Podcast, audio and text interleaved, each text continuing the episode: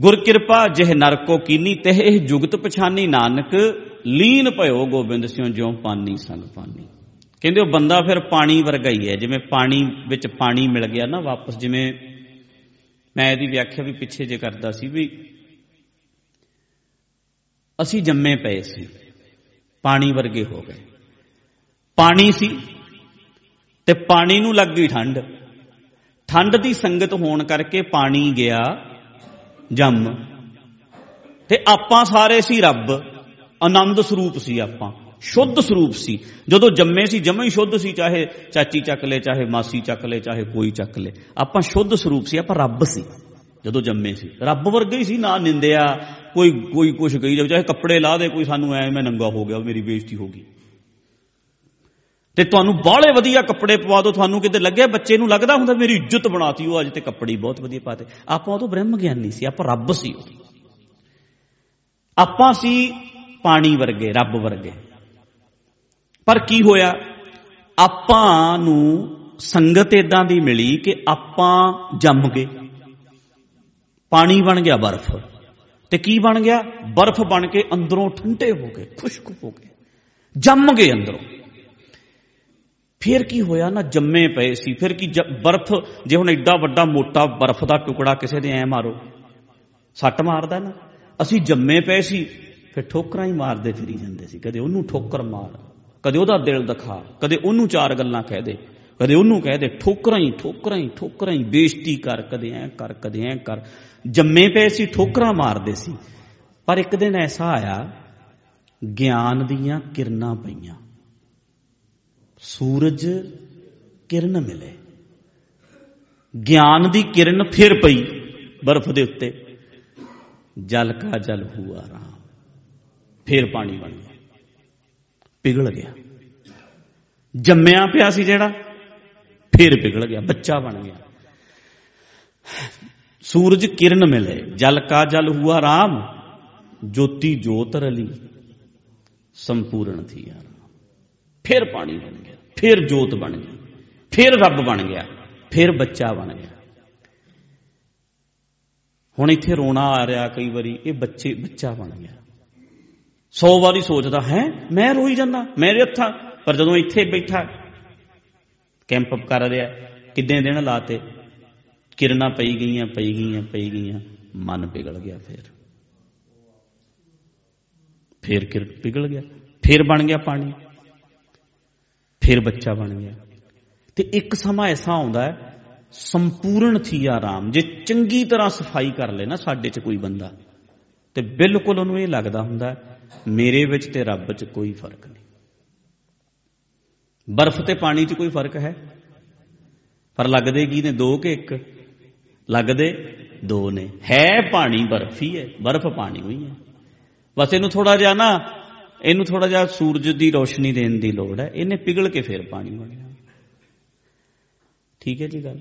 ਹੁਣ ਮੈਂ ਤੁਹਾਨੂੰ ਬੇਨਤੀ ਇਹ ਕਰਦਾ ਵੀ ਰੋਜ਼ ਸੂਰਜ ਦੀ ਕਿਰਨ ਪਵਾ ਲਿਆ ਕਰੋ ਤੇ ਜਿੰਨੀ ਕੁ ਬਰਫ਼ ਬਣ ਜੇ, ਉਨੀ ਕੁ ਪਗਲਾ ਲਿਆ ਕਰੋ।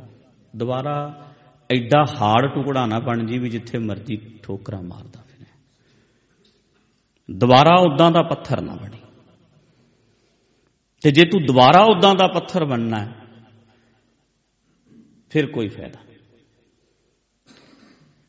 ਪੱਥਰ ਬਣ ਕੇ ਸਾਡਾ ਆਪਣਾ ਹੀ ਨੁਕਸਾਨ ਹੁੰਦਾ ਹੈ।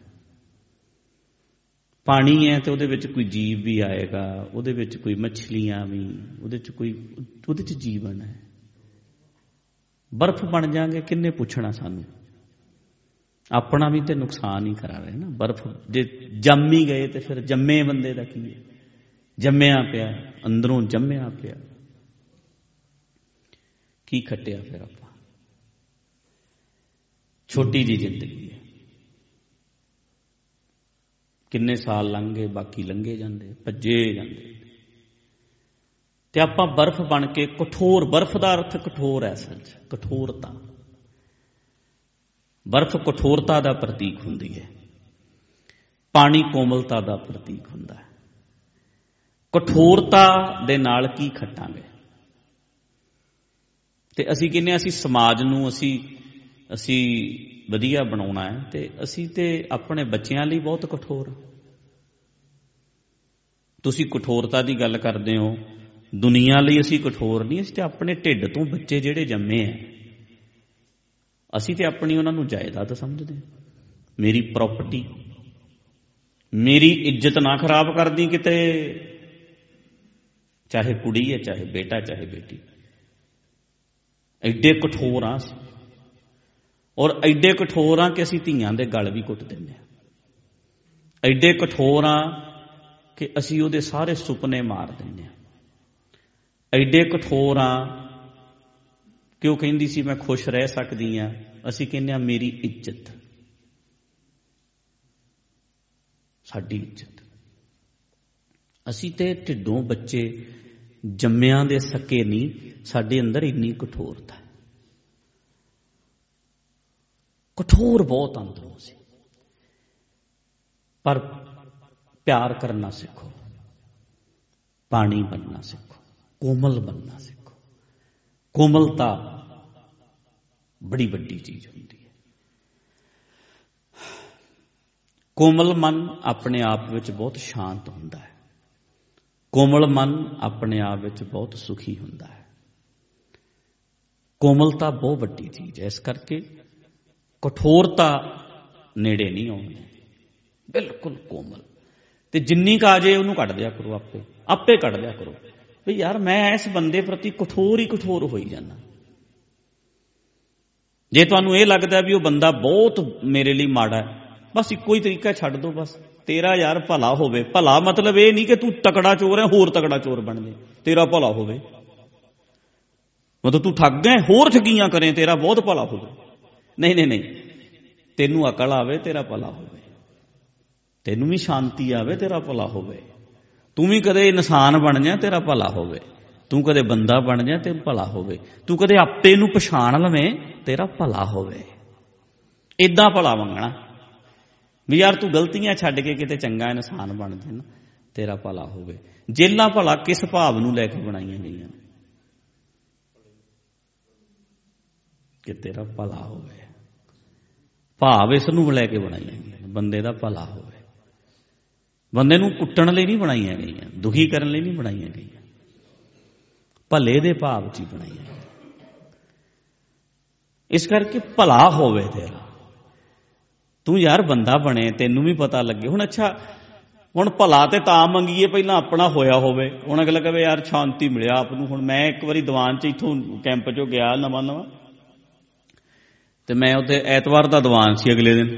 ਮੈਂ ਅੱਜ ਕੈਂਪ ਲਾਇਆ ਮੈਂ ਉਧਰੋਂ ਉਹਦਾ ਬਾਵੇ ਦਾ ਗੀਤ ਆ ਗਿਆ ਨਹੀਂ ਮਿੱਟੀ ਮਿੱਟੀ ਏ ਤੇਰੇ ਬਿਨਾ ਮੇਰਾ ਕੌਣ ਨਹੀਂ ਮਿੱਟੀ ਏ ਮਿੱਟੀ ਏ ਐਦਾਂ ਹੀ। ਤੇ ਮੈਂ ਉਹ ਥੱਲੇ ਬੈਠਾ ਤੇ ਉਹ ਕਹਿੰਦੇ ਜੀ ਗੀਤ ਬੜਾ ਵਧੀਆ, ਮੈਂ ਲਾਓ। ਤੇ ਉਹ ਲਾਤਾ। ਮੈਂ ਤੇ ਜਉਂ ਲੱਗਾ ਰੋਣ, ਉਹਨੂੰ ਸੁਣ ਸੁਣ ਕੇ ਵੀ ਤੇਰੇ ਬਿਨਾ ਮੇਰਾ ਉਹਦੇ ਵਿੱਚ ਉਹਨੇ ਕਿਹਾ ਵੀ ਪੁਰ ਪੁਰਦੀ ਡਰ ਲੱਗਦਾ ਮੈਨੂੰ ਪੁਰਨੇ ਤੋਂ। ਤੇ ਮੈਂ ਸਰੀਰ ਪੁਰਦਾ ਵੇਖ ਰਿਹਾ ਸੀ ਕੈਂਪ 'ਚ ਵੀ ਪੁਰੀ ਜਾਂਦਾ ਹੈ ਤਾਂ ਪੁਰੀ ਜਾਂਦਾ ਯਾਰ। ਇਹ ਤਾਂ ਪੁਰੀ ਜਾਂਦਾ ਐ ਲੱਗੇ ਜਿਵੇਂ ਫਰ ਫਰ ਕਰਕੇ ਪੁਰਦਾ ਸਾਰਾ। ਵੀ ਇਹ ਤਾਂ ਚੱਲੀ ਜਾਂਦਾ ਤੇ ਉਹ ਕਵੇ ਡਰ ਲੱਗਦਾ ਮੈਨੂੰ ਪੁਰਨੇ ਤੋਂ। ਲਾਈਨ ਹੈ ਇਦਾਂ ਦੀ ਕੋਈ ਵਿੱਚ। ਤੇ ਬੜਾ ਮੈਨੂੰ ਇਦਾਂ ਫੀਲ ਹੋਇਆ। ਕਈ ਵਾਰੀ ਕਈ ਬੰਦੇ ਜਦੋਂ ਫੀਲ ਕਰਦੇ ਨੇ ਨਾ ਤੇ ਉਹ ਅੱਛਾ, ਤੇ ਉਹ ਮੈਂ ਸੁਣਿਆ ਅਗਲੇ ਦਿਨ ਮੈਂ ਗਿਆ ਉੱਥੇ। ਦੀਵਾਨ 'ਚ। ਤੇ ਮੈਂ ਸਾਣ ਵਜਾਵਾਂ ਬਾਜੇ ਤੇ ਹੱਥ ਮੇਰਾ। ਉਹ ਬਾਜੇ ਤੇ ਮੇਰਾ ਹੱਥ ਚੱਲੇ, ਤੇ ਮੇਰਾ ਤੇ ਰੋਣਾ ਹੀ ਨਾ ਸਾਣ ਵਜਾਉਂਦੇ ਆ। ਮਤਲਬ ਸ਼ੁਰੂ ਕੀਤਾ ਜਦੋਂ ਮੈਂ ਸਾਜ਼। ਨਾ ਤੇ ਮੇਰੀਆਂ ਅੱਖਾਂ ਖੁੱਲੀਆਂ, ਮੈਨੂੰ ਨਾ ਐ ਪਤਾ ਲੱਗੇ ਵੀ ਢੋਲਕੀ ਵਾਲਾ ਜਾਂ ਜਿਵੇਂ, ਮੈਂ ਆਪਣਾ ਹੀ, ਬਸ ਉਹ ਬੜਾ ਮੈਂ, ਮੈਨੂੰ ਕੋਈ ਸੁਰਤ ਨਹੀਂ। ਉਹਦੇ 'ਚ ਫਿਰ ਮੈਂ ਨਾ ਚੱਲਦੇ ਦੀਵਾਨ 'ਚ ਗਿਆ। ਮੈਂ ਕਿਹਾ, ਅੱਖਾਂ ਬੰਦ ਕਰੋ ਤੇ ਜਰਾ ਕਹੋ ਵੀ ਸਭ ਦਾ ਭਲਾ ਹੋਵੇ। ਹੁਣ ਭਲਾ ਹੈ ਕੀ? ਕਹਿਤਾ ਹੋਣਾ ਕਈਆਂ ਨੇ ਮਗਰੋਂ ਵੀ ਮਤਲਬ ਠੀਕ ਹੈ ਭਲਾ ਹੋਵੇ ਮਤਲਬ। ਕੁਝ ਨਹੀਂ ਸਮਝ ਆਈ ਵੀ ਇਹਦਾ ਮਤਲਬ ਕੀ ਹੈ। ਅਸੀਂ ਜਦੋਂ ਕਹਿੰਦੇ ਕਿਸੇ ਦਾ ਭਲਾ ਹੋਵੇ ਯਾਰ, ਅਗਲਾ ਸ਼ਾਂਤ ਹੋਵੇ, ਤੇ ਤਾਂ ਕਹੀਏ ਜੇ ਅਸੀਂ ਖੁਦ ਸ਼ਾਂਤ ਹੋ ਗਏ ਹੋਈਏ। ਸਾਨੂੰ ਮਾੜੀ ਮੋਟੀ ਸ਼ਾਂਤੀ ਦਾ, ਮਾੜੇ ਮੋਟੇ ਸੁੱਖ ਦਾ, ਮਾੜੇ ਮੋਟੇ ਭਲੇ ਦਾ ਅਨੁਭਵ ਹੋਵੇ। ਤੇ ਸੱਚ ਇਹ ਹੈ ਕਿ ਜਦੋਂ ਤੁਹਾਨੂੰ ਸਵਾਦ ਆਉਣਾ ਜੇ ਹੁਣ ਅਗਲਾ ਕੋਈ ਤੁਹਾਨੂੰ ਪੁੱਛੇ ਵੀ ਕੈਂਪ 'ਚ ਕੀ ਸਵਾਦ ਆਇਆ। ਹੁਣ ਤੁਸੀਂ ਦੱਸੋ ਵੀ ਕਿਹੜੇ ਕਿਹੜੇ ਹਿਸਾਬ ਨਾਲ ਸਮਝਾਈਏ? ਮੈਨੂੰ ਕੀ ਪੁੱਛਣਗੇ? ਅੱਛਾ ਵੀ ਕਿੱਦਾਂ ਫੀਲ ਹੁੰਦਾ? ਮੈਂ ਹੁਣ ਉਹਨੂੰ ਕੀ ਦੱਸਾਂ ਵੀ ਕੀ ਫੀਲ ਹੁੰਦਾ?